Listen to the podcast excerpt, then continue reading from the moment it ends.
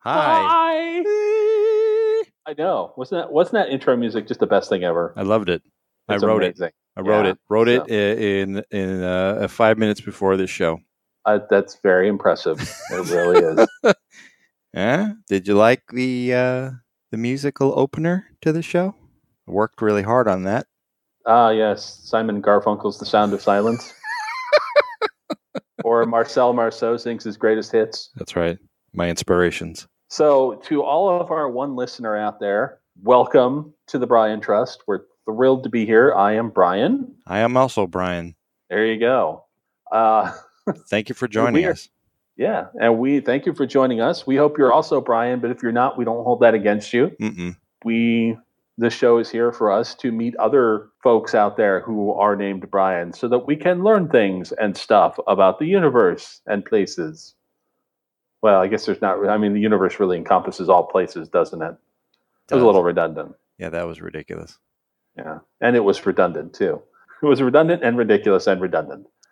So, Well, this is going to be fun. We've been talking about this for weeks, and I'm excited It's- that we have our very first show, episode one. episode 0001 in fact Ooh, as an official title. yes. we'll see what happens with that. Uh, coming up a little bit later, we've got an interview set up with uh, one of my old friends. Part of how I ended up getting started on this whole idea of interviewing only people named Brian, and we'll see how long we can make this last for. But talked to a friend of mine from high school, Brian Panks, who is an operations manager. Um, a lot of people don't necessarily know what that job entails he will enlighten us. We talk a little bit about um, Six Sigma. For those, some of you in the corporate world may have heard of that and don't know what it is, or some, like Brian here, have never heard of it, I never which have. still shocks me. Yeah, it still surprises me. I, I, am in why. the corporate world. I've been in the corporate world for a long time.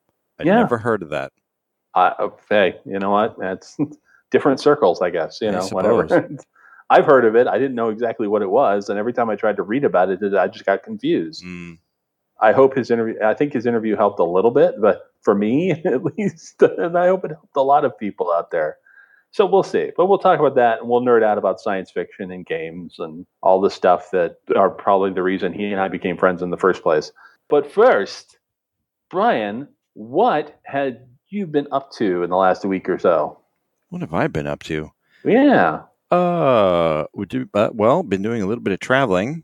Uh, Oh. I live in California, true. and we we had never been to Yosemite.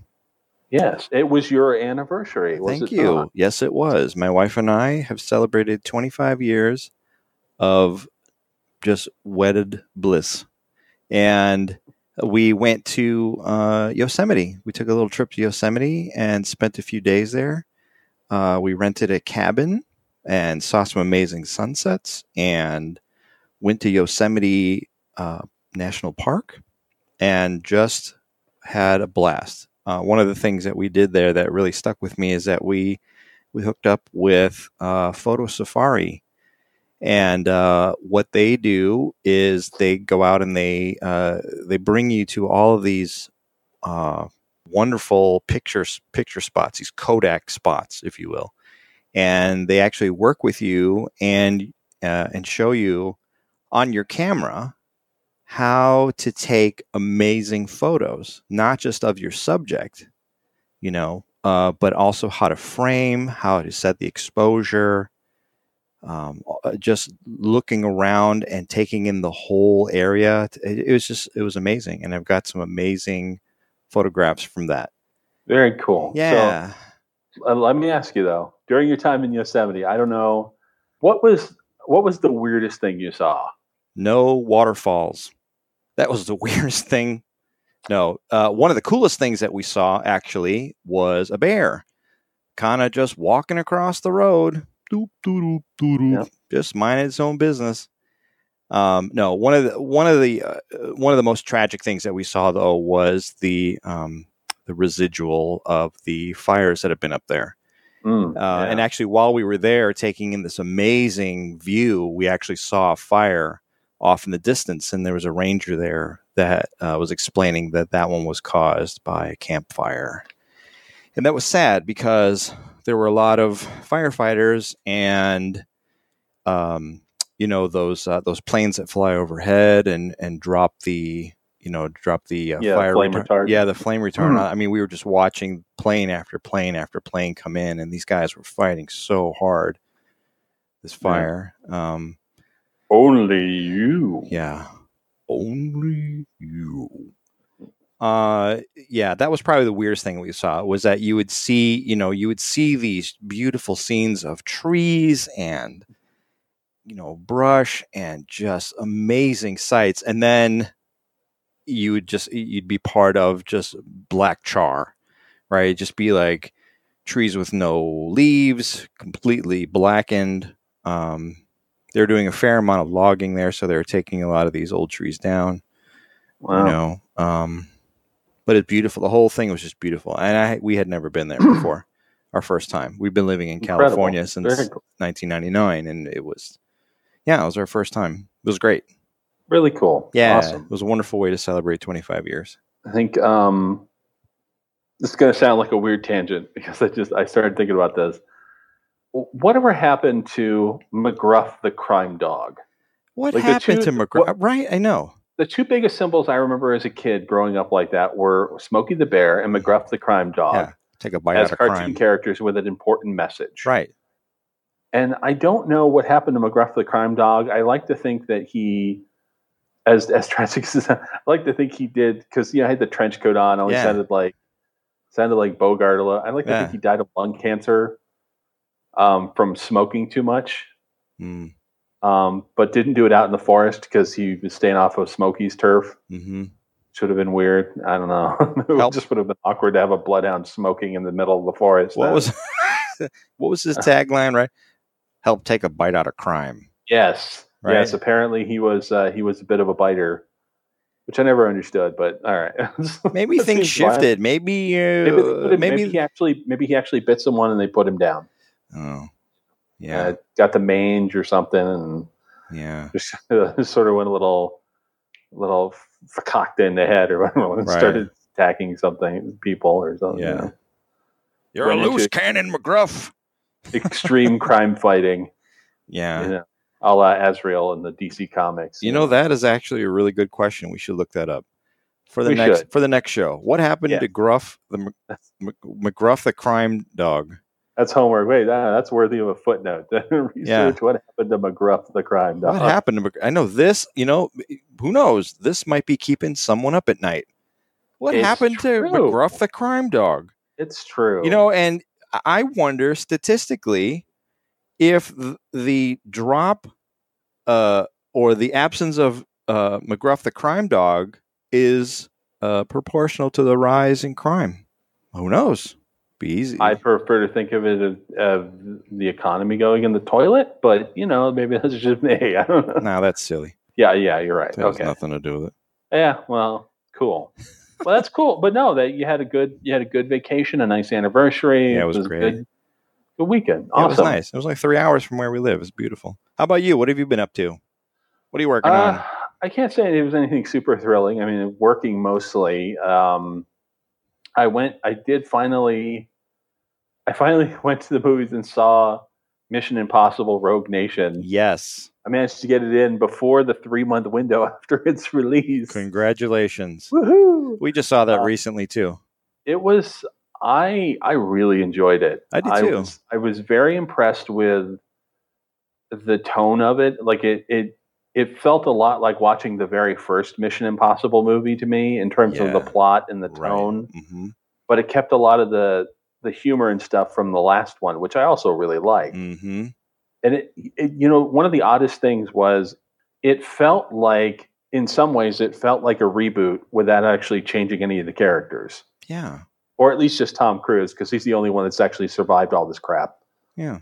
Oh wait, no, Ving Rhames also. Yeah, his character's still alive too. They're the only ones left from the original movie that are still around after all these years. Oh yeah. And I think it's interesting because I remember there's a uh, different when he when Tom Cruise appeared. There was an interview I either read with him, heard from him recently, or it was on the Nerdist podcast last year. Uh, he had said like the Mission Impossible was the first movie he ever produced Mm. or served as a producer on hmm um, and that was almost 20 years ago now. Yeah. And he's still doing that. And some of that, some of those stunts were just freaking crazy, and you know it's him. Like you can see Yeah. that it's him. I'm pretty sure on almost all of it. Yeah. At least enough of it to be like, holy, shit, that Right. guy really maybe. Maybe there's something in Scientology. That guy's like super. He's the American Jackie Chan at this point, Mhm. Well, one of the most popular except, except without all the broken bones. Right. One of the Yeah. most popular stunts that he did was in the promos and stuff where he uh, where the plane Yeah. is taking off. Which was the which is essentially the the cold open to the movie. Yeah. Uh, and that's that him. amazing. That's Yeah. really him on the side of a plane taking off. Oh yeah, no, I know, and I just like, and I heard all the interviews about that, and they were talking about, yeah, he that was really he wanted to do it. He wanted authenticity. but like walking on the it. wing. But some of the stuff, like the driving stunts, and I sit there and, and think about some of that. I'm like, okay, so that's him behind the wheel. But I wonder if Simon Pegg was like, nope, get a double in here. I'm not doing that. Yeah. crap. No, Tommy, Tommy, Tommy, come here. Like, Let's nope. talk. Let's go to craft services and have a discussion. Yeah, you are Tell me while not he's gone. you Yeah, are no, not- some of that stuff, yeah, just Right. batshit crazy. right. You are not flipping over in a car. now, I draw the line at the outside. You know, you want to be outside a plane? Fine. Well, well, to be fair, he's the one pro- helping provide the money. he's, the, he's the he's the he's the draw. He's the executive producer of the film, so Yeah. it's kind of like eh, he kind of has a little more leeway with that. But I Yeah. imagine the insurance company's like, nope, Yep. Nope. we've got limits, dude. Yeah. Very Yeah, good. and, movie. and even hanging on the side of the plane, I'm pretty sure. Like I, I couldn't see it, but I'm pretty sure he was harnessed to that door. oh yeah. You better believe way, it. if He, he was. lost his grip, it's like he was, No, no, he was no. probably like duct taped. he was part of that, of plane. under the jacket. you Tom know? Cruise was part of that plane. When Yeah, take, are you? much, yeah. Would you take off on the side of a plane? I don't know. I might. I ra- I rarely ever take off in uh, inside a plane anymore. so I'm just like, no, definitely not outside. you take chances. I, you know, that's. Hmm. but no, no, I, I actually, yeah, I, I liked the movie, and I went to the movie theater here. Is interesting. It used to be Harkins, which is like the big chain in Arizona, Hmm. um, but it got taken over by AMC during the intervening Oh. 15 years or so since I'd been down in that area Hmm. In downtown Tempe. And they added, but they did like, they added the recliner, like the really plush recliner seats. It's kind of like going to the Oh. Arclight a little bit, Yes. which for the listeners out there who aren't in California, it's kind of a higher end, smaller chain in, in California where you get reserved seating, you pay a mm. little bit more for the ticket. But here it's like, like before four o'clock, it's like five bucks before for all shows before four o'clock, and then like seven bucks at night Yeah. which seems absurd given the ticket prices in like Los Angeles. Yeah.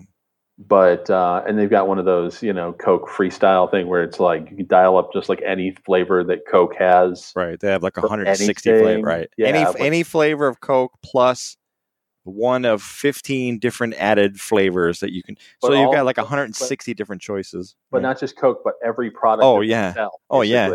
I love those. oh, that's things. ingenious. Yeah, I love those things. It's like yes, this, this, this. Yeah, but Yeah. all of mine's non-carbonated because I just I don't drink soda. So, Good for you. there You go. know, uh, you learned something about me today, folks. Uh-huh. Uh You know, the theaters I like are the ones that are like uh, very comfy couch styles where they'll bring you food. You know, uh, they've got we've got a few of those. Uh, and you would think that a, a, like a theater like that would encourage talking. The first time I went to one, I was like, "Oh, great!" You know, we're all sitting on couches. People are going to be coming in with food. This is just going to be a massive distraction. Oh, I've been to uh, I, yeah, I've been to one of those here when Casino Royale came out, mm-hmm. and it was probably like my second time. It was actually my second time seeing it, but I went with a group of friends to Yeah, a place that yeah. where they did that. And Yeah, that was that was a very interesting experience for sure. I loved it. Yeah, I thought No, for sure I was going to fall asleep in the movie too because the couch was incredibly comfortable. People are Mhm. bringing me food. You know, you hit a little button and somebody comes over and you can place an order, get a new, another pitcher of soda or beer or whatever. Oh, it's you like know. being it's like being at like a, a comedy club or something when Yeah. you watch a movie. Oh, it was instead of seeing wonderful. live comics. Yep. Yeah. Those Um, are that's my favorite experience. not that comedy clubs aren't good. Support live comedy, folks. yes. But yeah, no. So that I mean that's I that was kind of the highlight of my week this week. I've I've been meaning to do better about stuff, but Good for you. when am I not? You know, we we always mean to do better. I've been thinking about I've been thinking about binge watching like all the Star Trek show, all the Star Trek series Wow. on Netflix. Um, That's a lot. It is a lot. All the Star Uh, Trek series? You talking about everything? In chronological order, yeah. what? So, I know. Well, they have them all on Netflix, so Oh my goodness. including the animated series. All right. So I'm like, oh, I got to jump on that. See you in about a year. Pretty well, you know. I, I might do like an episode or two a day, except for the weekends, depending. You know, it's well, I watch it like I watch Mash right now. It's you know, throw a couple episodes on just in the background as I'm getting ready to go to Right. sleep. Or something, you know. I actually tried one time to watch the entire series from start to finish of Leave It to Beaver, and I I couldn't get through the first season. There were so many episodes. I was sick of that family after about you know twenty three It's episodes true. in. It is true. yeah. And I remember having to watch those years and years ago. God, yeah, it's been probably close to 20 years now. Uh, one of my first gigs uh, was I was working production crew at a TV station, and I was doing master control, which basically, you know, we run everything, run all the programming, you know, out of the station to broadcast to people. cool. And I had not our station, but we had a little sister station essentially Hmm. That had that served like Bullhead City and Laughlin right there on the Arizona Nevada border. And so in the middle of the night, they went to what they call Family Net, which they had like a movie, but then they'd run all of this stuff like Leave It to Beaver, The Real McCoys, Dobie Gillis, a whole bunch of, and I I'd end up having to watch it because it was before the morning news at the main station, which I helped run. So it was before my actual job. I'm like sitting there going, I'm like half asleep because I've been up all night and I'm like, ah, I just thought of a song drifting in and out of Dobie Gillis, like, oh, while you were talking. I just thought of a song. oh yeah, Sister station with the TV show. nice. uh, All right, don't know. but uh, yeah, happens. so that's that's so yeah, that's kind of what's going on with me. Nice. Very good. tell you what, though, I think what we should do is find out what's happening with other Brian's in the news. Brian's in the news. Okay, well, first up uh, today, Brian Williams, the NBC anchor who Oh, yeah. got suspended for six months after the whole Mm. I don't know what you would call that um, memory gate issue, whatever you want to call it. Mm. Uh, but he's getting ready to come back on the air on MSNBC. At the time we're recording this, it'll be tomorrow. When when this airs, it'll have been a few days. Yeah. Um, so he's going to be on, but he's going to be on during the day on on the MSNBC, which is the cable network, as opposed to the main network. Mm. But he, his daughter Allison, who is on the HBO show Girls, got married over the weekend. Oh, That's kind of why that happened. He, they're, they, you know, he was walking her down the aisle, but they were mostly talking about his getting ready to come back on the air. not while they were walking down the aisle. They weren't talking about that. That's ridiculous. Well, not not to him, no. no. no. The stories I was reading. What a were- silly I think them conversation to be uh, having as you're walking your daughter down the aisle. Yeah. No, honey, I'm going to be back on the air on Tuesday. Yes, Dad, I've heard it 600 times already. No, Dad, shh, this is my day. As he's marching down to the wedding march, I'm on the air. I'm on the air. Shut up, Dad. this is my day. yeah. So, and, and I don't remember the name of the guy that she married, but it's not really important. He, Um, he's else? important. Come on. well, I mean, it's Maybe important is. to her. I'm sure. I don't know who he is, though. Well, I hope it- she knows his name. I, I'm sure, and I hope they have a. I'm not a big fan of the show Girls anyway. That's okay. It's Mm. not my thing, Mm. but they've done very well. So that's fine. Congratulations on both the Um, show and the and the wedding. And then um, next up is B of A. Oh. This was one I totally forgot about. The CEO and chairman of B of A, Brian Moynihan, Whoa! is facing some issues Oh no! this week. Um, they have a shareholder vote coming up Whoa! Tomorrow, which Mm. is Tuesday, which will have already happened by the time this episode goes to air.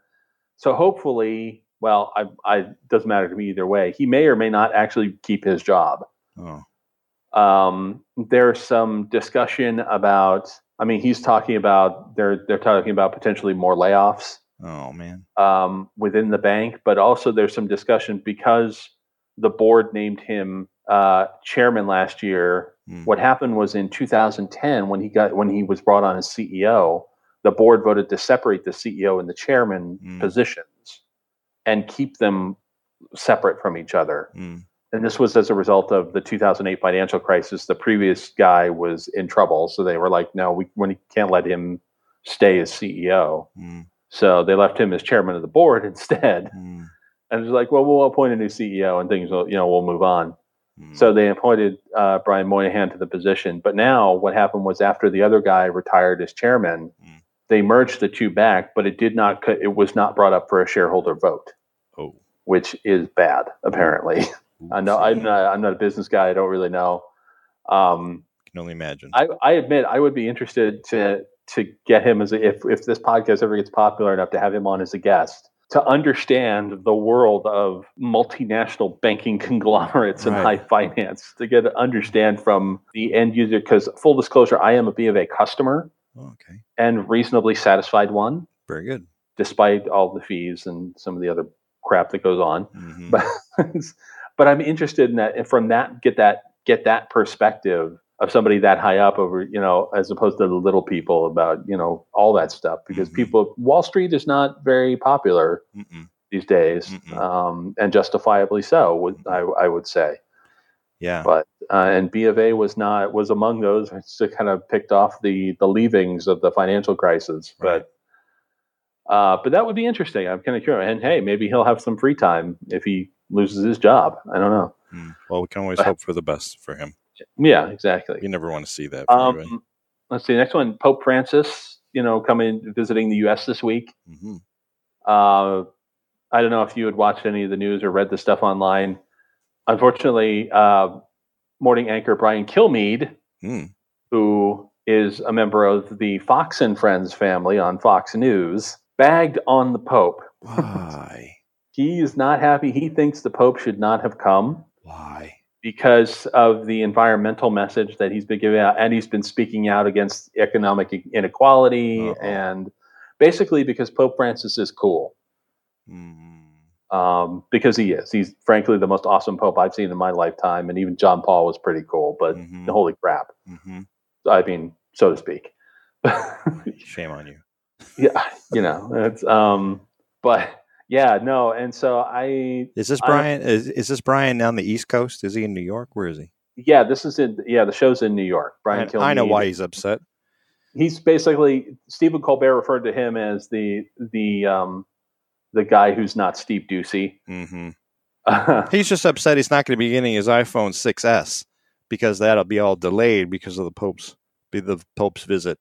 Maybe I don't know. Well, That's what's happening. because pre-orders are out the out the wazoo, so Mhm. there's already delays anyway. So That was a big thing uh, coming out of the East Coast was that uh, the iPhone 6s was going to be delayed because of Pope the Pope's visit. yeah, I think it's gonna be delayed for a lot of other reasons, I don't know. and it's it's mostly just I think it's just pre-order numbers because within like. 30 minutes of it going online for pre-order there were there were already delays of like two or three weeks That's because there was like seven gajillion yeah of these yeah. things ordered. How, how do I you? really, sh- I really should have been one of them, but Mhm. I, I can wait. That's Mhm. fine. yeah. But okay, so that's that's all the semi good, and then the not so good news. And now I have I do have a couple of obituaries. Oh, Uh, it's unavoidable. yeah. Uh, the first one that I read out of the BBC on I believe he it was on Sat this past Saturday. Brian Sewell, Oh, who was an art critic Hmm. For the London Evening Standard, actually very well known in the UK, passed away at age eighty four. mm, a good long life, but he was very like controversial because he never pulled his punches. Mm. He's a very there's a harsh critic, but a logical one in terms of how he Right. approached his art criticism. So Well, I'm like, yeah, you there's know, a good I've- message I've in heard- there, you know. I've never read his stuff, but hey, you know, he, Well, he's, he's he was very well respected. and- yeah. Well, integrity goes a long way, you know. exactly. hmm And then this one is a little less known. Uh, this comes out of the Watertown Watertown Times in upstate New York. Uh, Brian Delaney of Plessis, I think it's Plessis, New York. I hope I'm passing it out right. Hmm. He passed away at Hmm. 77. Mm, I think just of natural causes. This guy was a school bus driver and a mechanic for the school district there, for Alexandria Alexandria Central School District, Hmm. as well as a volunteer firefighter in Plessis for over 40 years. wow. He did both jobs for over 40 years. And that's really all I know. I mean, he's got family that survives him, obviously. You Yeah. know, it's a typical obituary, but I just thought that was kind of cool. So, you know, shout out to the Delaney family. Right. They have uh, they have donation. They asked for in lieu of you know, to donate to the Plessis Volunteer Fire Department Building Fund. Mm. So yeah, it was, that was kind of cool. I'm like, yeah, you know, that, that's a guy who that's that's a life of service right there. Yeah. You know, basically making sure kids get school safe and Right. you know don't catch on fire. I guess Right. Or if that you're sounded, on, real, that sounded really awkward. that's terrible. it is terrible. I didn't mean it. I didn't mean it sounded that way, but you know what? Nobody died. Nobody caught it. Well, people died, but nobody caught it. He died. I stop talking. Get your foot out of your mouth already. I, oh, oh, I'll end this segment by saying our thoughts and Oh, prayers are with the families, uh, friends and families of, of these two gentlemen. Thank you. There you go. You're way more socially adept than I am, apparently. Just shut up. all right, so that's uh, that is it for that's all I have for Brian's in the news. Awesome. Yeah. That was good. You know, you can close it out. Oh, I okay, sure. Let me here. Let me let me take care of this. Brian's in the news. All right. Well, I think it's about time we're running. Well, I can't say long. We, I don't know how long it's going to be, but uh, I think we should roll on into the interview. Let's- let's uh, go. with with my my good friend, my old my old my longtime friend. Apparently, yes, Long- oh, I am tired, aren't I? Awesome. longtime friend, operations manager, multi fandom geek, raconteur, I guess. I don't know, Brian Panks. hmm So check this out, and we will catch you all on the other side.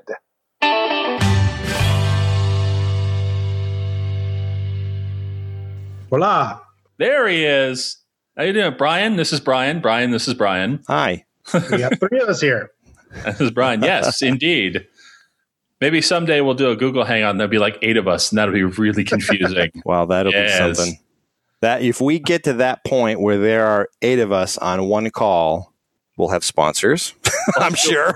we'll have to do a live event, maybe NMX or something. We'll That's right. find right. every Brian in the place and like have a whole, whole convention. But, uh, so how are you, man? I haven't, I'm uh, doing good. I haven't seen you this close to in person in several years, so it's been I think the last time I saw you was at the R and R. yeah, I think so. what is the R and R? It's uh, basically a place in Old Town Scottsdale. Oh, Um, it's you know a food, mostly a bar, Yeah, uh, but caters to service industries. ah, that was that was one of our several mini reunions for high school, Right. if I remember correctly. I Yeah, see. Exactly. um, yeah, no, that that was was that before? I think that was before I left for LA.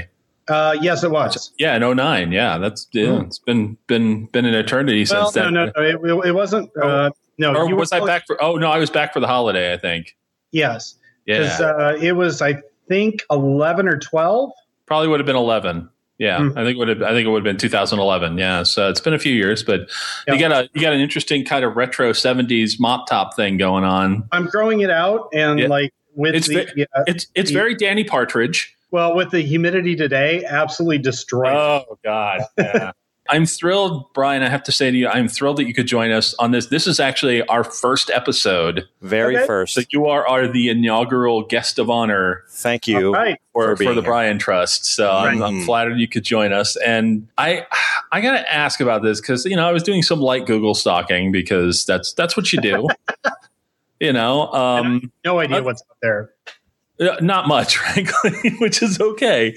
No, I I noticed that, like because I remember when when we talked a few years ago, you were working for Rolf, who is a relatively well known hairdresser, no Yeah. stylist, sal- salon guy, Yeah, yeah. kind of like our own little Paul Mitchell sort of thing, you know, Oh. going Yeah. on in Phoenix, a local guy. He Um, introduced himself as Vidal Sassoon. Ah, yes, thank you. That I was, yeah, I knew that. I knew it was one of those names. Yep. But I'm not a hair guy, if you could tell. Um, Mm-hmm. but uh, Well, I wasn't either, and that's what kind of made that job interesting. What did you do for the uh, Vidal Sassoon of uh, Scottsdale? Uh, I was their finance and operations manager, oh, I see. so I worked in their corporate office. Um, very, very interesting scenario because, again, not anybody that's ever paid attention to fashion or beauty or anything like that. Um, it was very interesting to be suddenly plunged into an environment with essentially a hundred stylists uh, all women um, Oh yeah, that's rough. within the ages of like 18 to 34 was probably the, the, the age range. You poor man. We have a couple like, yeah, older people, but yes, much drama. Mm. Mm. And probably a lot of hair on the floor too. So I'm curious about that because I never, I don't think I remember asking this last time, and and some of this I kind of got from your resume, but you, because you and I, I mean, we go back to high school, Mhm. obviously, and that's 20 plus years now. Oh, Actually, I think we go back to middle school. You were in the same class as Jen Powelson and I. What? yeah, oh wow, yeah, grade, and you were in eighth grade. Oh. damn, yeah, that does go back. Okay, I yeah, I do remember that now. Long time. Wow. now, now I just really feel old. Uh, my niece, well, my niece just graduated high school this year, so she started at ASU a couple weeks ago. So it's just like, oh, you are old. yes, indeed. but so, so I saw that you went, you went to back to back east to my old stomping ground. So you ended up going to Penn, hmm which I thought was an interesting choice. Um, Yeah. And what did you do there? Was it just Uh, I did a psych degree there. Um, Okay. It was basically like um, just kind of, um, you know, the lowest key of the IBs between, well, it was that and Brown. Hmm. And Brown doesn't even have grades. And I was like, I can't go that far. so you wanted a slacker degree that wasn't communication. Right. So you know, go for the easiest thing you could think of with psychology. Yes. Well, no, that was where my interest was, and uh, Sure. frankly, like I ended up doing uh, projects for um, uh, the guy that was uh, the uh, head of the APA at the time. Mm. So, Okay. like you know, it, it was definitely like a legit in- institution, and like I, I definitely learned a lot. But at the end of it, I also learned um, that you can't really do much with the psych BA, Mm, no matter where it's from. hmm Shock, much like a theater degree. Hmm. right. Yeah. Did you have an area of focus uh, when you were studying psychology? Like, did you? Uh, Uh, child psychology. Oh, yeah. I actually did um, uh, when I was out here uh, for one of my like summer projects. Uh, worked with a bereavement community. Oh. Um, uh, it's a, a center called PERC, which was preventive intervention. Uh, intervention. Uh, preventive intervention. Uh, like, and I think it was research with children mhm, mhm. uh, and it was basically like helping families and especially children deal with bereavement. Mm. And so it was something that uh, you know they were trying to basically figure out what the steps were that you could take in order to like interrupt the negative thought cycles. Mhm. Uh, you know, teach kids to, to to basically pull themselves out. It was actually fairly successful as well. And so, I mean, it's something that does actually work very well with families, Hmm. and especially when you've got family buy-in to a program like that. Like it actually ends up being something that's beneficial for everybody. hmm Absolutely. Yeah. How long did you do that? Uh, did that just for a summer, Mhm. um, but uh, yeah, absolutely great experience. Yeah. Yeah. I can imagine. So, so then, so Micah, uh, obviously, as you said, you discovered couldn't do much with a BA in psych. Is that what? Is that why you decided to go to grad school, or? Uh, yeah, actually, uh, and it was one of those interesting things that I decided that I was going to go to uh, Cleveland State University because uh, I did research on various programs because I decided I wanted to do something along the lines of like an MBA, Hmm. uh, which is a little more practical. Um, Sure. And they were the only place in the country that had a consumer psychology program that was included as part of the business school. And so I applied for that. And needless to say, between the time that I applied and fall enrollment, they canceled that class. Oh. So, uh, like, I showed up and, uh, you know, there, there was no consumer psych program anymore. and so, but, but I will say that I kind of went whole hog on that. Like, I ended up, uh, like, just really digging into, um, at the time, you know, this was 1999. Uh, I was really digging whole hog into e-commerce, marketing, uh, you know, I like ITS services because I'd always built built my own computers. Um, you know, it was something that uh, you know I just had a, a natural affinity for. Mm. Uh, but the the real surprise for me was um, learning about operations and like basically the the the science of making things more efficient Mm. like the entire Six Sigma philosophy, the lean manufacturing, all of that.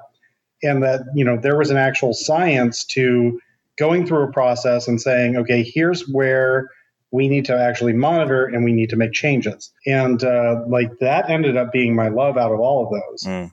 So, okay, let me ask you this then, just for for our our many many listener out there. um, okay, well, for the layman, I guess maybe because I I know I see it a lot in and I've seen it in various adventures in the corporate world and things like that. Can can you like define? Can you kind of nutshell what Six Sigma actually is? Mm.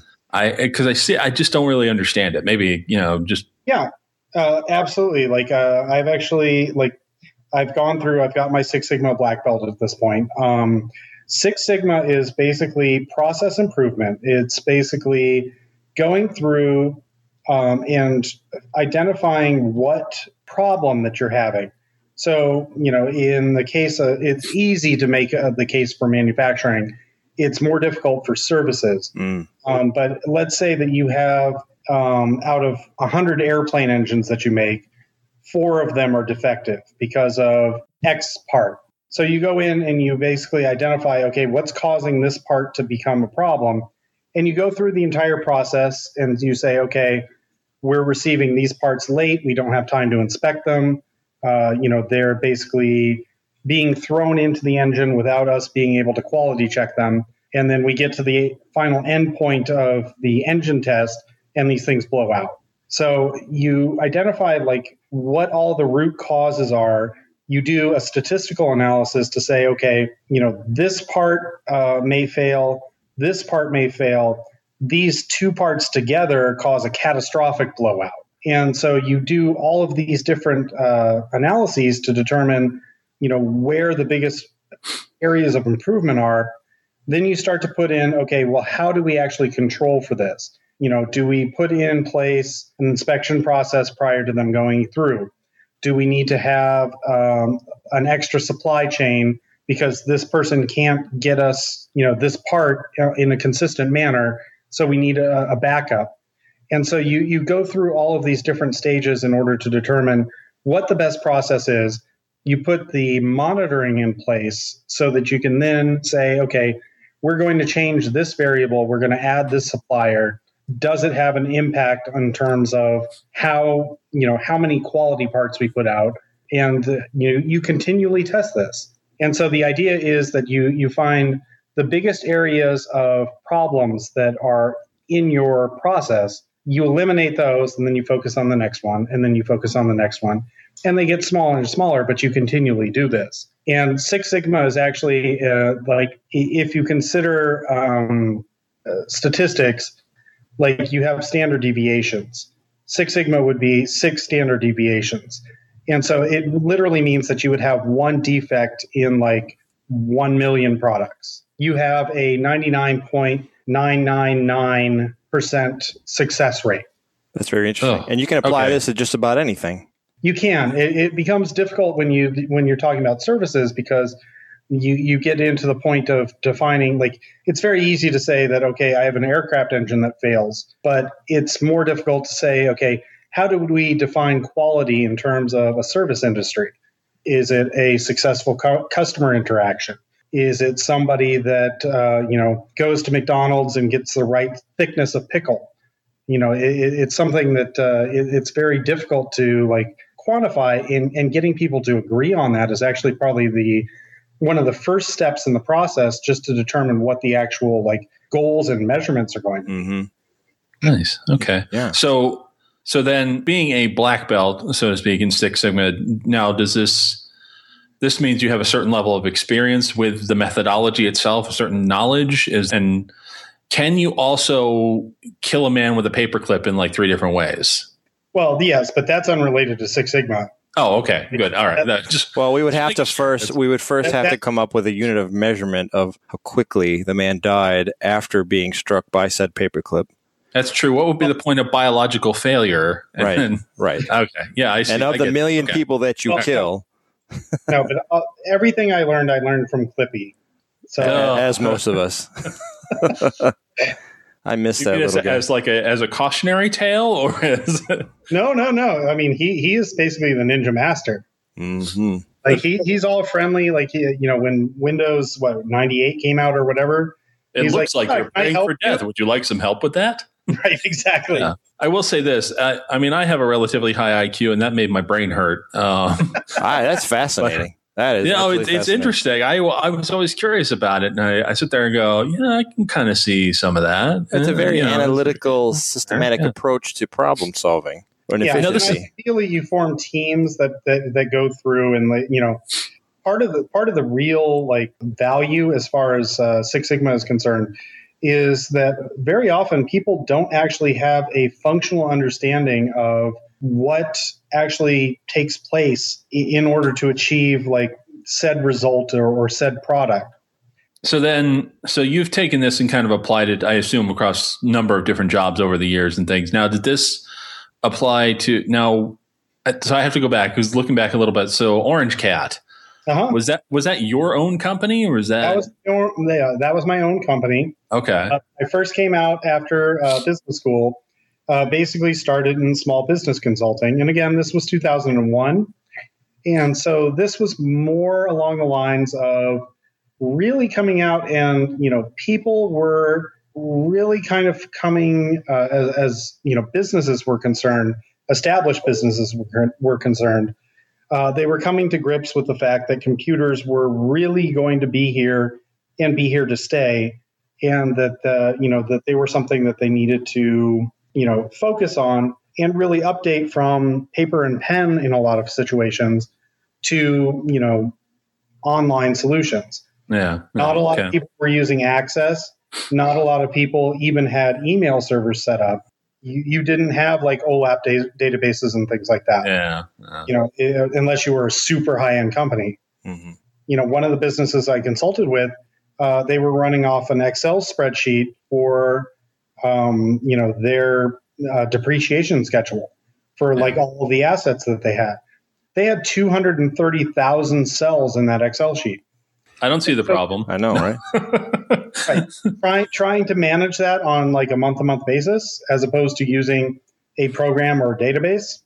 You know, it, it, it was revolutionary to a lot of these companies to Sure. take take that leap forward and just have a program that you could say, okay, what's my depreciation for this month? There you go. Very cool. That's interesting. So, so okay. So let me ask you the the the organization you're with now is public partnerships. Is that Correct. It's correct? And, and what do they do? I'm not familiar with them. I don't know. Okay, so we basically keep uh, disabled and elder, elderly people in their homes as opposed to having to go to nur- nursing facilities Mm. or institutions. Mm. Nice. Um, Medicaid funds a number of different programs in different states, and essentially the states create the programs. They're self, they're called self-directed care, and uh, they allow uh, people with disabilities that qualify for these programs to select their own care provider, and the state will then uh, uh, give them a, an allowance or a budget in order to pay for these care providers. Uh, and those care providers will come into their home and actually provide the care services for them. It saves the state's money uh, because they don't have to pay for a nursing facility for these people. Uh, and it keeps the people in their house, nice, comfortable environment that they're used to. Uh, you know, if you've had a stroke or if you've had traumatic brain injury or whatever, being thrown into another situation is very traumatic. hmm And, uh, you know, this allows them to stay in their house. Um, and, and very often, uh, and it depends on the individual states itself, but very often um, the relatives of the person that's affected can go through the necessary steps in order to um, become a care provider. And so, if you're talking about somebody, you know, and just for the sake of argument, let's say that your aunt has a stroke and you have to give up your full time job in order to help care for them, you may go through the process of becoming a care provider, getting your certifications, learning all the techniques, um, and you will then qualify to be a care provider in certain states, uh, and you will get the same pay pay scale as somebody else that you would bring into the home. Hmm. So it, it's not a lot of money. In, in a lot of cases, we're talking about ten dollars, eleven dollars an hour. But for somebody that's had to give up a full time position at another company, it means the world. hmm You know, the, the, this is going from zero income to, you know, uh, basically a, a small income for something that you're going to have to be doing with, you know, doing anyway. You know, it, it's one of those things that uh, what what the states do is they contract public partnerships. Public partnerships handles all of the paperwork, um, the actual payroll, um, and a lot of the tax stuff as, as well. So that um, because in a lot of cases the person uh, who is affected is considered the employer, and you're talking about somebody who's probably never run a business in their life, um, and you know at this point is affected by a disability, hmm and uh, you know to have them navigate through the entire like government maze work as far as paperwork and stuff like that very difficult. So instead the states pay us uh, in order to assist them with this and we've got the economies of scale that you know we, we now operate in i think 29 different states. Um, and uh, you know we, we are able to help them kind of get through that maze work and provide those services and they don't have to worry about it. You know i, I say that i can't have a bad day um, because if, if i go in there and i have to put out fires all day i've prevented hundreds or thousands of other people from not having a bad day That is an Cool. excellent Very way of looking at things. On to some slightly more heady fare, which is um, how excited are you for the new Star Wars? Go How- that is a Well, that, no, what a segue. yeah, I, am the master. I of feel great. No, um, no, because I know, I know that you you are a huge geek. I mean, it's, you've Mm-hmm. got yourself dressed as a brown coat in front of a TARDIS at a convention. I mean, come on, Right. man. yeah absolutely I'm just I'm curious about some of the, some of your own particular fandoms, um, and because I know I think I have a feeling our tastes kind of align right on a lot of that. so, but I will say, as far as uh, Star Wars, um, I will say cautious anticipation. okay, Um, you know, that's fair. That's totally fair.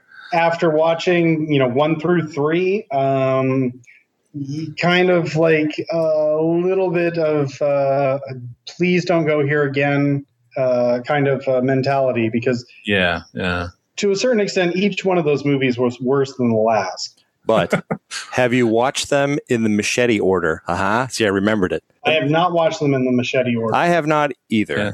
It's something Well, on my I list. Really either, but that's okay. I I like the fact that the machete order cuts out the first one completely.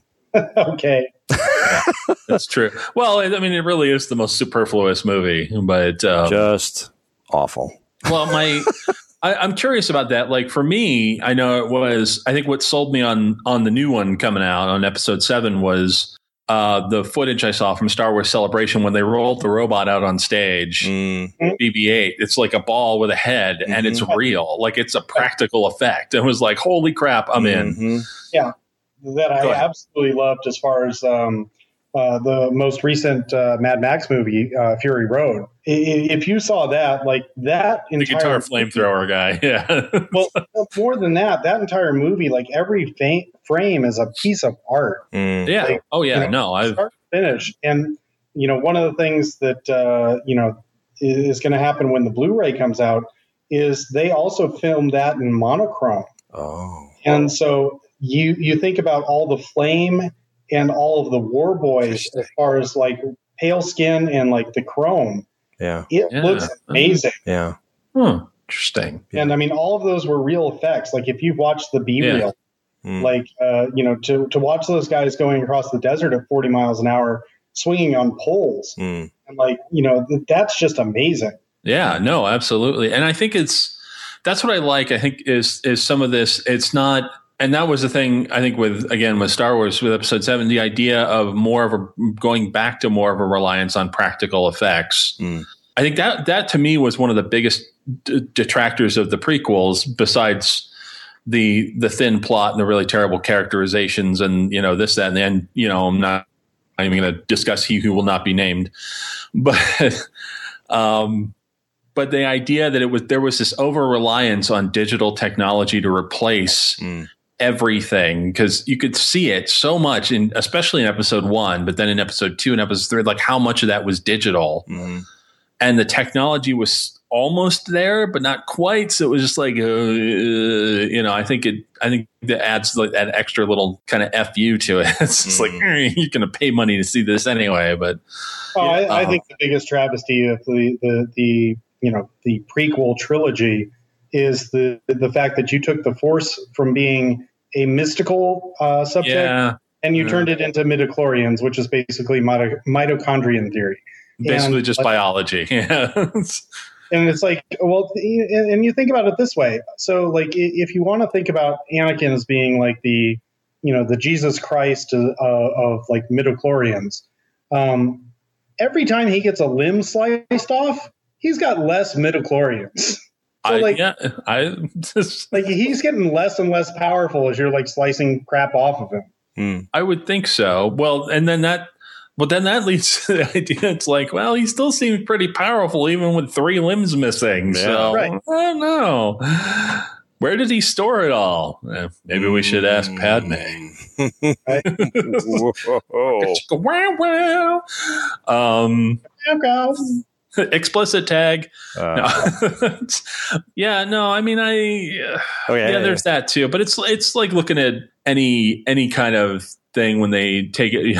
Anything that J.J. Abrams takes over, I'm always a little cautious about, especially after you know lens flare trek. But Mm. you know, it's um, But here's I don't a, mind the lens flare. I think he did a brilliant job as far as the uh, Star Trek reboot. oh, yeah. Like, that's pretty much. Uh, the first one I liked. Into Into Right. Darkness, I was a little more you know skittish Well, about, but like the first I think one everybody was was, amazing so. because it essentially set the framework for a reboot. It's like, okay, right. we're actually going to go back and we're going to reset the timeline.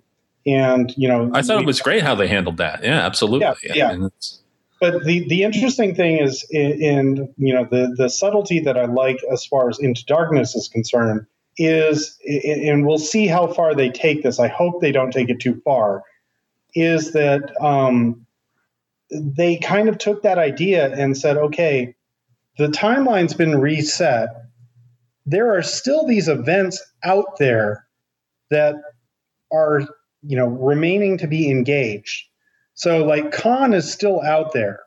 And so, you know, it, just because the timeline is reset doesn't mean that, you know, the events that took place between Star Trek the original series when they exiled Khan, mm-hmm. right, right. No. he's still out there. And, and, and so like theoretically you can re-encounter these events because there are still these independent elements out there that are not affected by the timeline shift. I don't know. I think well, here's the thing, and I think that and they they touched on this, I think, in in in into darkness, which is the the biggest problem is the Federation is now vastly different because Vulcan is no longer a factor Well, yeah. because it got blown up. You know, Yeah, so I mean, but that change that changes the timeline. But let's say but, let's, well, let's throw this into the the Star Wars scenario. Uh, if whatever for whatever reason you decided that you were going to reset the four through six, you know, series, okay, and Sure. okay, so Luke, let's say for whatever reason he fails to blow up the Death Star on the first run, the Death Star is still out there. Yoda's still on Dagobah. Like that event is still there and can still happen because it's independent from the timeline that's been affected currently. He's been living there since prior to, you know, when the actual like Death Star run would have occurred. So like, that that's true, but then then Leia would be most likely dead because Yavin Four would have been blown up. right, Um, my guess is Han and Luke probably would have gone. I, I would imagine Luke would be running with Han and Chewie in some way. I- I feel like that could be justified uh, if they weren't blown out of the sky by by Vader and his goons. right. Um, All of that independent, you could still have Obi Wan as basically the spirit that died on, you know, uh, Yeah, the yeah. Death Star, saying you need to go to Dagobah, you need to seek out Master Yoda, and that like entire thing, it would have played out differently, and that's kind of what I think they did with Into Darkness. Like Khan's still out there, it's still going to play out a little bit differently, but all of these Yeah. things that occur you know, Well, I mean, they.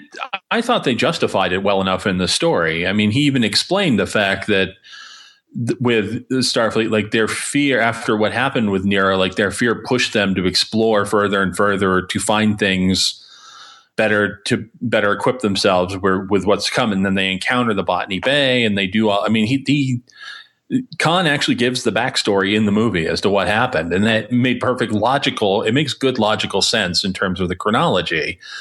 I think that I think I mean a lot of people kind of got pissed off because it it played with things in a way. It, there was a lot of fan service to that with with Khan and then the tribbles and just Yeah. little stuff here and there that But- just didn't quite. It didn't all quite. Didn't feel like it all quite fit together the way it should have for a Right. really solid movie. Yeah, I really hope they touch more on Harry Mudd because they only kind of glibly tossed the line off, and that would that really pissed me off. I'm like, man, you gotta have Harry, Mudd. you gotta have Mudd. You can't. Oh, that so made me mad. I really wanted to see that in like the next movie or something, you know. Right. And he may still come up. You never know, but I think that would be. I think that would be funnier to some extent to you know bring a little joy into that to this well, constant Simon- into the constant grim dark that is movies these days where everything has to be you know the stakes have to be super high all the time and everybody's "Ah," you know Yeah. it's Well, no, I, that's one of the reasons I love Simon Pegg in that. Like, Yeah. uh, you know, he, he he definitely adds a, a nice humorous quality to them, and it's just him being him. yeah well no and that's and and i'll be interested to see what he does since he's writing the next one i'm kind of curious to see uh what what is happening with that so yeah, it's kinda- absolutely. it sounds like it's going to be a little more true to the tone that the original series should it kind of had. So I think there'll be sounds like it'll be a little bit more balanced and it back in the right direction. So we'll see. You know, I'm I'm cautiously optimistic. So like Yeah. like with most of these movies, I see trailers where I'm like, ah, all right. Yeah. You know. I mean, except for Dead, except for Deadpool, I, I squeed like a little girl. I mean, I, I'm not going to Oh. deny that. That was awesome. Yeah. No, Uh, I'm so happy that Deadpool is getting his own movie and that they're actually like, you know, they're devoting themselves to the character. It's going to be the first Marvel movie that's rated R. Like, Yes. can't have a PG Deadpool. It Well, the, doesn't. fir- the first the first Marvel made movie, I believe, that's rated R. Oh. right. Well, yeah. So Because if you want to talk about, you know, I mean, there was the what the Punisher, not the Thomas Jane, the original Right. Punisher with It's Dolph Punisher. Lundgren, which was barely an R. It was almost NC seventeen. Mm. Right. Oh, But yeah, man, I mean- it's a terrible movie. Yeah, but Tell th- us how this you really looks feel. good, and like they do have the nice lighthearted tone as far as Deadpool is concerned. Oh yeah, no, I think they so far from what it, it looks like they've captured the idea of it perfectly. So, but okay, moving on. Let's see if we can switch some fandoms up here. Okay, um, Well, Last let one I can think of. this: Have you seen Black Mirror? I watched the Hmm. first season. Um, I haven't seen. I don't remember. I haven't seen all of season two. Uh, but yeah, the first season kind of blew me away. That's a really uh, to me. That's like an even darker version of the Twilight Zone to some That's extent. exactly It's, how I describe it. It's a, it's Yeah. a twisted version of the Twilight Zone. yeah, But British yeah, too. need So watch yeah, season two, and uh, they did a Christmas special. yeah, yeah. And it's all on. I, I think it's still on Netflix. I don't know. I'll have to go look, but Uh, I don't think they have all net, uh, the episodes on Netflix. You can find them on YouTube though. mm, Uh, but uh, the two episodes that include white in the title are the most completely messed up, like two hours of television I think I've ever seen. and I mean, it's White Bear and White Christmas, and they both okay, uh, I kind- missed it, yeah. uh, the, the, the they both kind of deal with um, the effects of criminal behavior and how society responds to them. And Sure. uh, both of those are just amazing. Like you get to the end of it and you just have to watch it again. Yeah. Okay. All right. Cool. Um, well, since we're over the pond, uh, Doctor Who season nine, in or out? Uh, wasn't a big fan of season eight, to be honest. Um, Okay. The the fact that they're bringing Missy back, I think, is actually not that cool. Um, you know, it, it is something I, I think Steven Moffat, and I love him as a writer. Um, I've been a fan of his since Coupling. Um, as far as like heading Doctor Who, Yeah, he's just not the right showrunner. That I, I kind of had that feeling too. I mean, I and a lot of people, a lot of a lot of other others of my friends often wonder why I like I liked David Tennant over Matt Smith, and I'm like, well, the problem is Matt Smith is when Steven Moffat took over the show, and things just took this really weird turn, and it's just like I don't know, it doesn't feel right, you know. It's I mean Matt Smith was fine, and yeah, I, I don't have a problem with most with of it, Matt, but I think he worked well with Matt Smith, but yeah. Uh, you know, uh, right now, like the series is really kind of fine, like and Steven Moffat wants to write like individual seasons that are kind of self-contained. Yeah, yeah. to a certain extent, that's not what the series has been about previously. Right. Yeah. It's, it's, they're not like one season story arcs. Yeah. Um, you know, they're kind of more of a long term thing. Well, I've noticed that it's interesting to me because I don't know if that is specifically unique to Doctor Who. It seems like a lot of TV I've been watching is like that these days, where everything is contained within one season because half the time they don't know if they're going to get picked up again for another season. Yeah. So they wrap up. They've got everything in the big climax with whatever their their quote unquote big bad is for that season comes at the comes in the that season finale. And they're limited now. They've cut down to like 10 to 13 episodes a season, yeah. much in the same way British TV does. Um, especially more on cable, you see this on, than on network. But the idea is it goes through this whole season, and then they might have some teasers at the end to set up the next season if they right. get renewed, but they don't. They won't necessarily lead anywhere if nothing happens. Right. So I think there, there. While I do like some of the longer arcs and things, I think I agree with you in the sense that you, it's okay to leave things a little open ended. That's you know that's life, guys. It things happen, things change, thing, things end. You know, it's just unresolved sometimes. And yeah. Yeah. Now, have you watched Sense8? I did. I just watched it uh, at the beginning of the month, and I was blown away. I it took a couple episodes for it to really hook me, but right. I, am only about three episodes in currently, and okay, I, that's about where I that's that's about where I bought in. so right. I was like, "Yep, okay," and I I binge watched the rest of the day. So. Like the entire JMS strategy, because yes, he's going to take the time to let you kind of savor the characters a little bit before things happen. Oh yeah, and, yeah. You know, it's going to be a little bit slow. And if you look at like season one of Bab 5, that's the same thing. It's like season it, one really not that eventful. You know? Well, I found I found what was interesting. What's interesting about Sense8, and I won't spoil. I don't know if Brian. I don't know if you've seen it.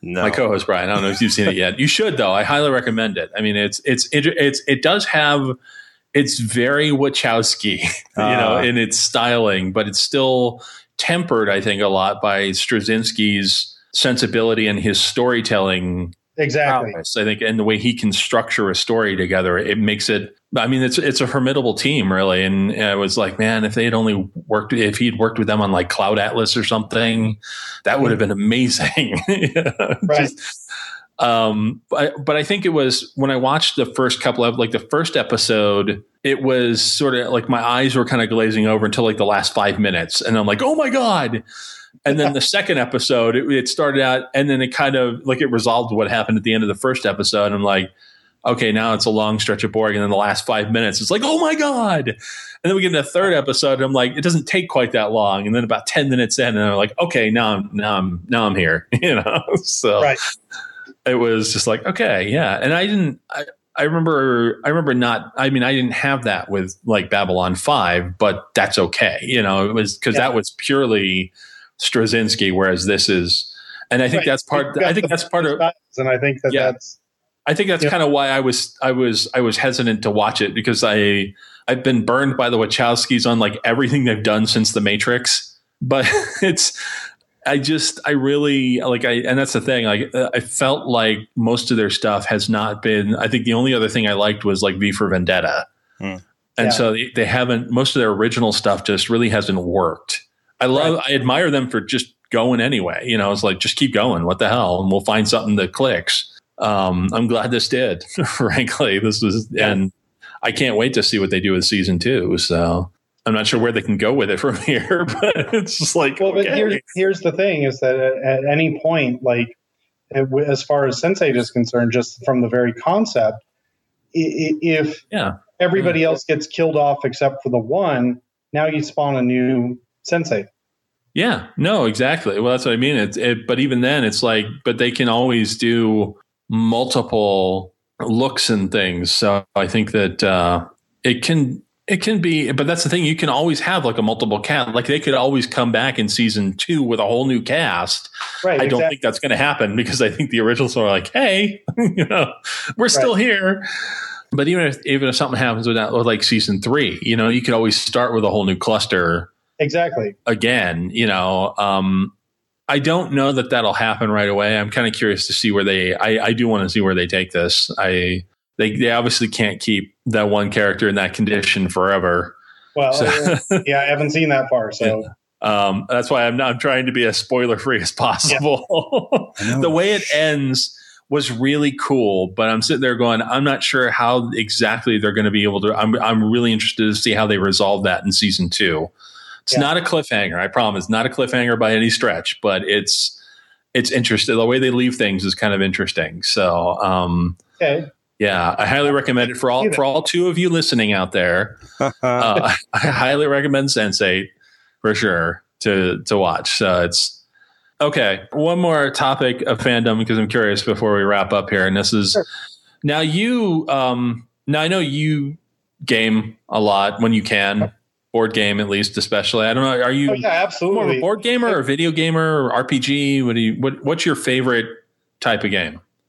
So uh, traditionally, it's been uh, RPGs, um, Okay. specifically like generally JRPGs. Um, I don't find like uh, even though I own a PS4 and like have a bunch of games, I find I don't sit down to them as often, uh, just because there aren't that many times that I can devote myself to a four to ten hour gaming session nowadays. oh no. Sure. Um, but I do host uh, monthly uh, board game nights. Oh. And so um, there's a series called Tabletop. Uh, Yes. By Geek and Tabletop. Sundry with Wil Wheaton. We'll put it in the show notes. But uh, I mean, just an absolute wealth of knowledge. And never in my life did I imagine that I would have as much fun watching other people play a board game. Yeah. Yeah. what did you um what did have you thought have you I, I have to ask you this because I'm kind of curious about this. I mean, I found I've watched it religiously from the beginning because I love tabletop. This season hasn't been as engaging. I don't know if it was the choice of games or the choice of guests or is it me? I don't know. Did you find it as I, Uh, I felt like sometimes I'm like just kind of turning it off because I'm just like, eh, you know. Well, see, like I leave it uh, when I'm at work. I just leave it on in the background, and then Okay. like, um, you know, I listen to it, listen to the play the game, them play the game. When there's a rule explanation or something like that, then I'll like stop, watch it, and, and kind Okay. of. And so it's just in the background, and you know, it's, it's not like I'm sitting there and watching it dedicated, and, and and I'm not sure that I would get the same enjoyment out of it if I did. Sure, sure. But uh, you know, uh, for example, the Cards Against Humanity. Oh. Um, Love that. We just played that the other day. Tabletop after dark. Oh, I just right, about. with Aisha Tyler. You know, uh, Oh, yeah. like that was hilarious because like she literally she, she she was like, okay, I'm playing this. I need to be drunk, and so like she called in some of her like Oh yeah. You know her, Bring me her- whiskey. to bring in whiskey, Yeah. and uh, like you had overly attached girlfriend in that episode. To see her get drunk and like she's like, I have no idea what I'm doing here. it was all pretty funny. I think it was.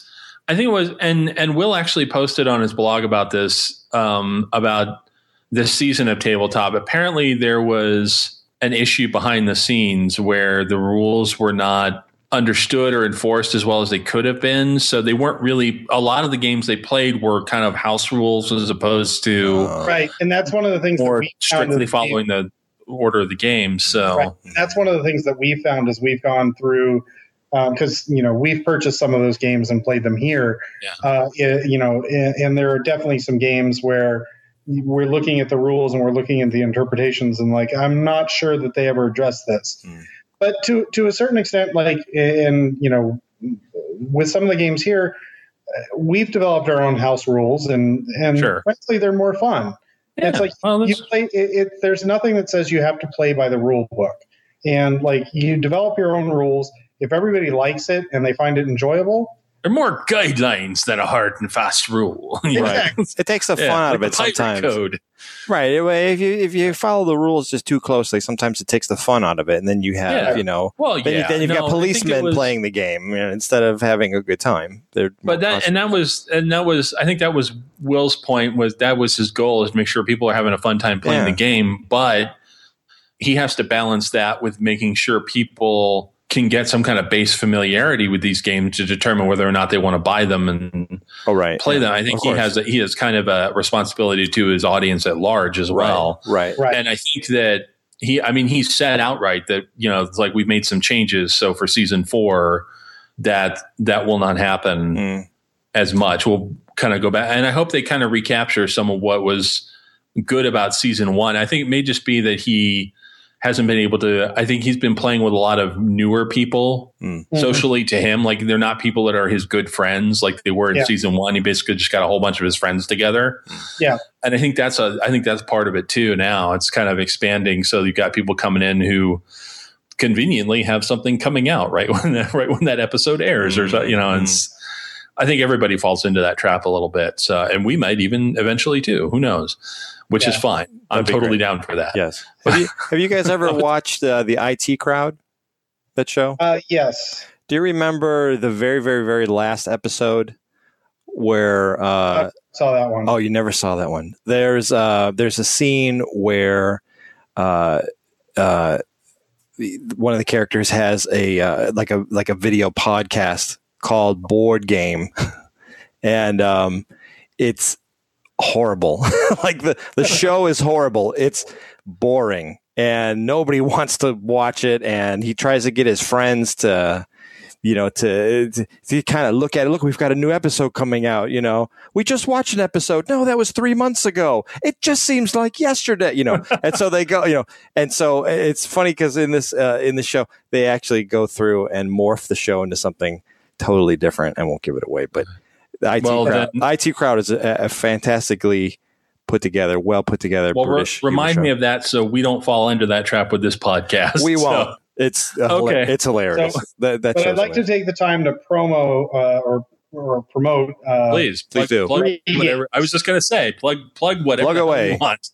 So the first is Dead of Winter, which is essentially Walking Dead, the board game. Oh, Right, right. and it, it's basically like you have you know your characters that you control and then you also are in control of a colony you have to go out and get food you have to get fuel you have to get medicine you have to get you know all of these different items uh, and your colony consists of additional like survivors uh, that are essentially dead weight. Mm.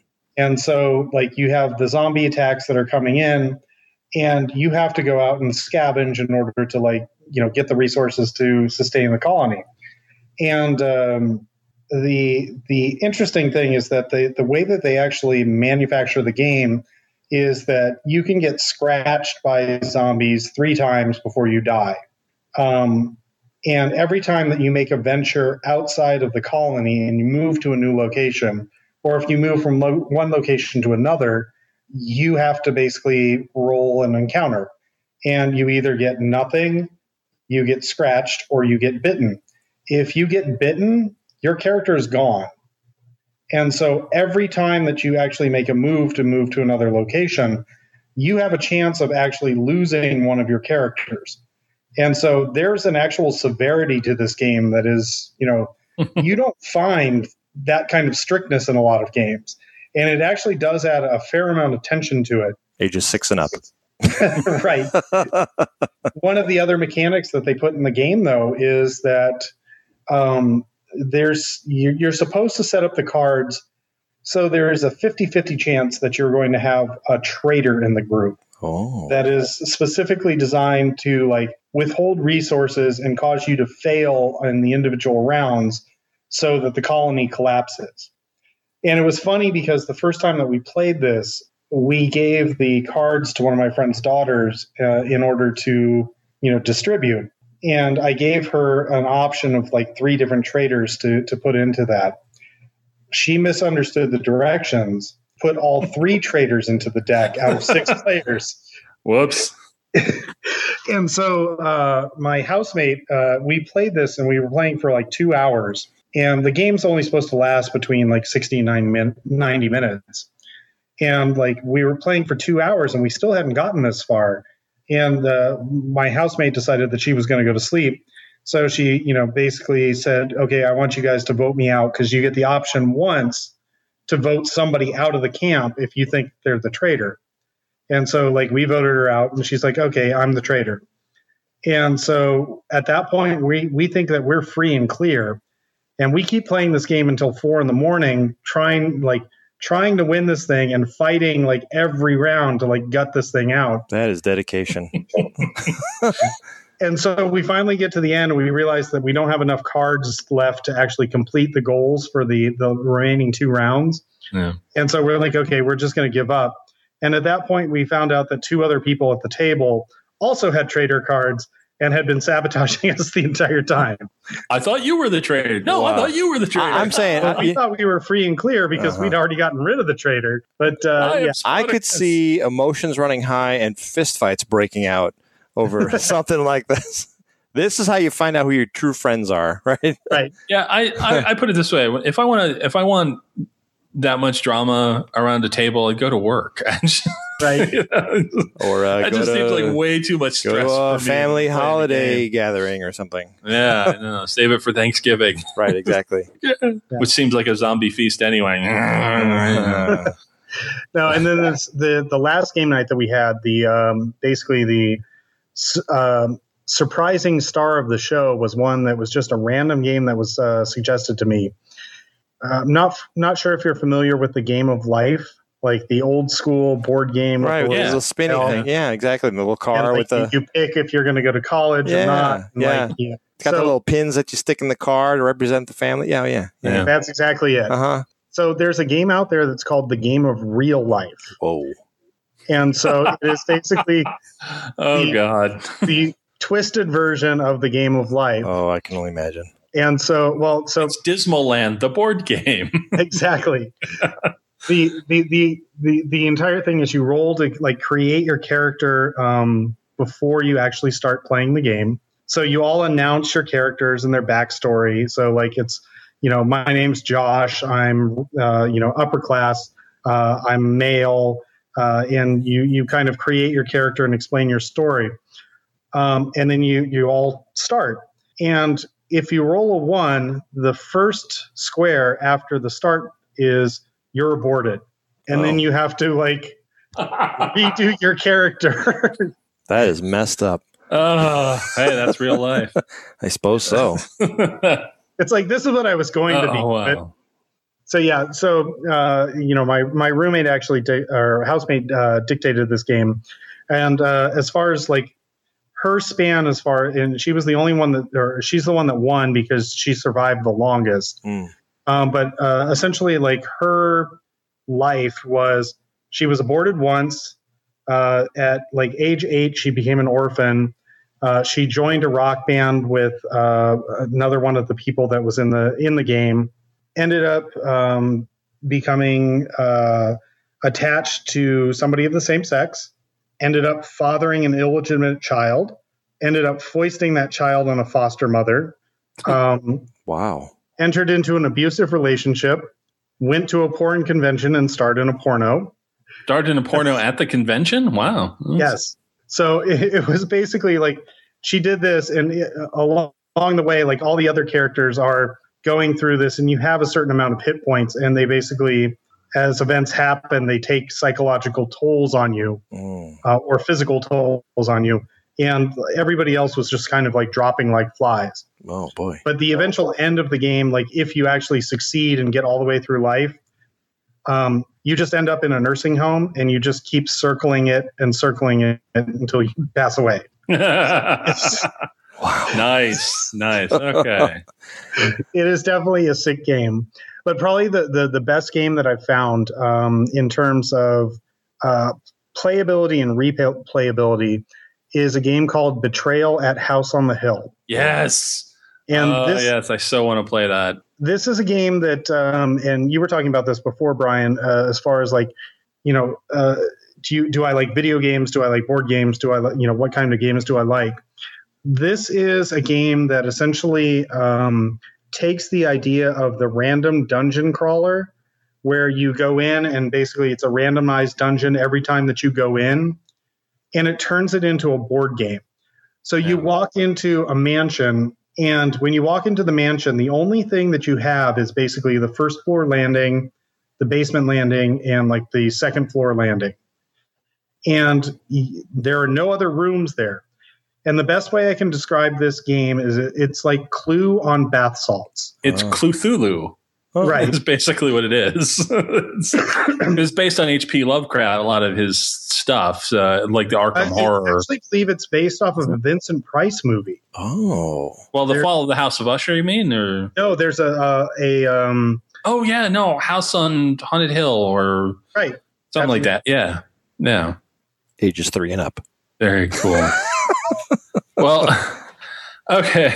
Well, we're running a little long, so Yep. I think we want to wrap this up. Do you have anything? I don't know if you specifically. Do you have any any cause celeb you want to promote or anything you want to plug for yourself or anyone else? Or you don't have to. It's not No, not really. I mean, it's All right. uh, you know, it's one of those things that uh, uh, I just kind of you know view what's interesting and uh, always trying to keep my mind open. And uh, Awesome. you know, it, it's something that uh, you know that to me that's the way you, you got to be. Um, it, it keeps you open to new things, and like you never kind of turn your nose up at things. Yeah, yeah, Very cool. yeah. Well, that's very cool. in that spirit, then, thank you so much for being open minded about helping us out with Yes. getting this podcast off the ground. Oh, absolutely. sure. Um, we may we may have to have you back some point down the road, year end movie review or something. We can do Something. kind of a, a good brain Brian Brian. I don't know what you'd call it. Uh, trust, I guess. Hey, what do you know? Wow. That sounds like a really great podcast Trust. name. Hmm. Hmm. Brilliant. So, Brian Panks, thank you so much Yes, thank you. for for joining us. Uh, do you uh, do you want people to stalk you on Twitter or Facebook or? Uh, I don't have any. Yeah, I don't have any Twitter, so that's okay. that's not really an option. But uh, That's- um, you know, I have no no problems. no, you're not. You're not. Yeah, you're a private person. It's all right. no, no, no. That's uh, like Facebook is fine, but well, I just, I just mean, I just mean it's that you're not looking you're like follow me. Oh my god, you know. Yeah. I'm looking forward Or- to talking with you again after Star Wars comes out. yeah, Definitely. that'll be interesting. That'll be very like, interesting. Yeah, yeah. Mhm. Wants to do a whole spoilery, spoilery episode and warn people like, don't listen until for six months if you haven't seen these That's movies. right. Right. But all right, man. Well, it's good seeing Okay. you, even virtually. I'll. Yes, very nice meeting I'm, you. def- I'm definitely going to have to talk to you about game night because now that I'm not living in BFE, I have access to ready transportation. we can, Oh, we can actually get together in person now. So, you know, Oh, absolutely. thank God Yeah. for the light rail. That's all I can say. Hmm. So, but, uh, Cool. all right. Well, take it easy, man. And again, Okay. thanks, thanks for joining us. Well, Brian and Brian, goodbye from Brian.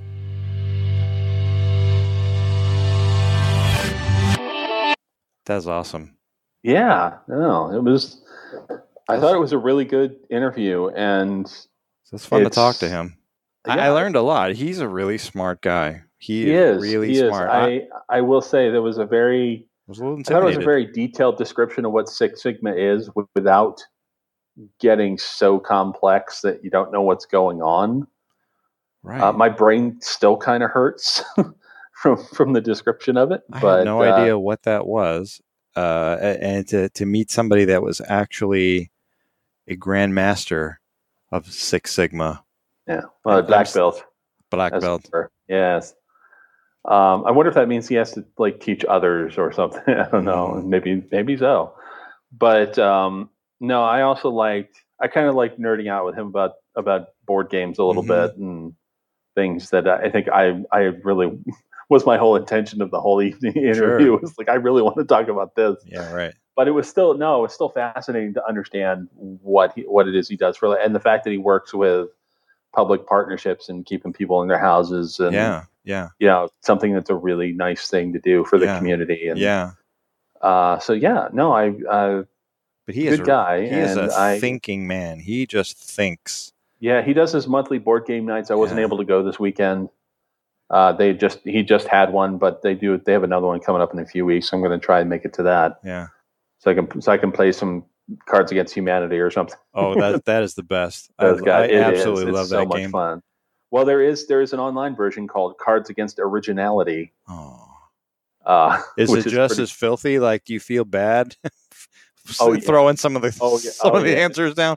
It's absolutely terrible. You just feel, you know what? When you're in a larger group, it's hilarious. When you're playing with uh, a few people, Yeah, it's, it's not it's as slightly creepy. Yeah. it's not. well, that that and well, the, what they did with Cards Against Originality, it's not by the same company. They basically because the Cards Against Humanity guys don't actually care. yeah, right. They literally copied the cards Yeah. online. Oh, that's great. It's just those. And so, and they're they're building expansion sets for the system for the online game, and Yeah.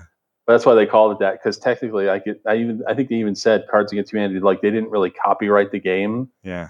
I think they left it, or it's, I think it's released under Creative Commons, so people can can do stuff like that. Yeah. You know, then because they don't mind, they're, they're Yeah. making money hand over fist Yeah, no. anyway. So No, no. I, it's like. I just recently played with about twelve people. oh, nice. Oh my goodness. that's screwed up. Yeah. Oh, I just I just think the about. onli- I think the online version. I usually only like when I hop in a game at random. It's usually no more than like six or seven oh, players. Oh, but But when you have an audience, I mean, when people are just falling out of their chairs laughing Yeah. because some of the combinations of cards are just gut. They just hurt. I, I, my face hurt. My gut hurt. I felt slightly dirty. I mean, it was just a great time. Yeah. Cool. But we were Very laughing so hard. awesome. Well, we're uh, we're running out, running a little long here. I think we're running out of time. Aw. But I got to ask for you before we go. Yeah. What is one interesting thing you think people should check out in the in the intervening? I guess week. What did we say? Two weeks before the next episode. before the next episode. Yeah. What's your pick of the week, so to speak? Pick of the week. Uh, who? That's a good one. You mean from uh from the interview we heard, or or, or we did, or the uh, Anything. Anything. oh, uh, I mean, most of the stuff we mentioned in the interview will be in the show notes, but anyway. But I mean, week, just if there's if there's a cool gadget or a movie, something you've seen or you've heard that you think people should be aware of, or mm. we just saw the movie Learning to Drive. That was actually pretty good. Uh, it uh, I won't. uh, that was Ben Kingsley. Yes. and- yeah, I saw the trailer for that. that oh, actually it's looked really amazing! it actually uh, that's one of those movies that like you walk out of there and you feel really good. You know, Cool. yeah, it was really good. right on. Yeah. Okay. See, there you go. See, Yeah, there's something. Yeah, that, that's what I was like. All right, that's good. Uh, that was a little off topic, but uh, we saw that recently, and that movie kind of stuck with me. That was really good. I really enjoyed that. Well, it's not super off topic. I said something interesting, so that's fine. It's interesting. I'm going to pick, and this was uh, one of my friends on Facebook posted because they finally received theirs today. It's called Coin. oh, what's that? They did. It's basically, essentially, it's the size of a credit card, but it, you can store all of your other credit cards on it. Ah, oh, I have so heard get- of And this. there's a button you can push, and you Right. can switch between cards and just swipe Right. things. Uh, this was when they did a Kickstarter on it a couple of years ago. Yes. They finally started shipping a couple of months ago. Mm. with the with the version one of the product and they're actually getting ready to do a second version uh, coin 2.0 where they're adding nfc payments and things so you can do a tap to pay instead of just swiping Oh, nice. that kind of thing um, it's great for that's kind of a cool thing like if you don't want to get an iphone and an apple watch and an apple pay if you don't have those things or Mm. If you do and you just want to have an alternative um, because you can store like your credit cards i believe you can store your card information like at the grocery store like your frequent shopper card information. Hmm hmm all that stuff on this card and then you just select between them on the card and swipe it. So you get all that data down it cuts down on you know makes room in your wallet. Yeah. which i think is a fascinating idea but that it came out before apple pay and android pay and all this stuff started flooding the market Sure. so I don't know how. I'm hoping they'll get some traction. I'm not sure how successful it'll be, Yeah. but uh, if you go to, I think the the website is onlycoin.com, Mm. and I'll have that. We'll have that in the show notes as well. But uh, it's worth it's worth a look, I think, to check it out and see if uh, pre-ordering for version two might not be something people want to Sure. Get in on for that. So Right. yeah, that is That is very interesting. that is my pick of the week as well. Nice. So yeah, Very good. so Well, I think we're done. that's awesome. Yay! Well, I hope you enjoyed being with us today. This was a lot of fun. I enjoyed being with us. I think it's important. I enjoyed being with us too. That Uh, was you know, I have wasn't to talking say- to you though. Yeah. Oh man, that was. Yeah, I have to say, I wasn't sure. I wasn't sure we'd get through that all in one piece, but we did. So Episode zero zero zero one. with Brian Panks has come to an end. Uh, folks, we hope you'll stick around for episode 0002 when our guest will be actor. Uh, I'm just going to stick with actor because I can't remember everything else he does right now. Wow. Brian McClure, Oh boy. who is a colleague and friend I've known for a few years, but he is kind of he's kind of blown up right now. Hmm. In a way, you like you've not you may not have heard of him, but you will. I think I think you will. He's done some. He's had some good guest spots on like Hawaii Five O and some others. He he landed a big role in the the upcoming web series Space Command Hmm. uh, with a lot of Star Trek actors and things like that. That looks really, really kind of a cool retro '50s look to it, like '50s sci-fi look to it. That looks it looks really. I actually have a couple friends in that show. It looks Mm. really, really good, and I can't wait for that to come out. I know he just booked a, a recent like a lead role in a fe- in a feature film. Uh, in indie film, and he just moved to Atlanta from LA. So I'm curious to talk to him and see if he's willing to give up exactly why he did that. Interesting. I think it's I think it's for a gig, but Okay. we'll see. We'll see. I He won't he won't tell you he didn't say he wouldn't tell anybody. I, I have a feeling I want to see if I can worm it out of him. But Hmm.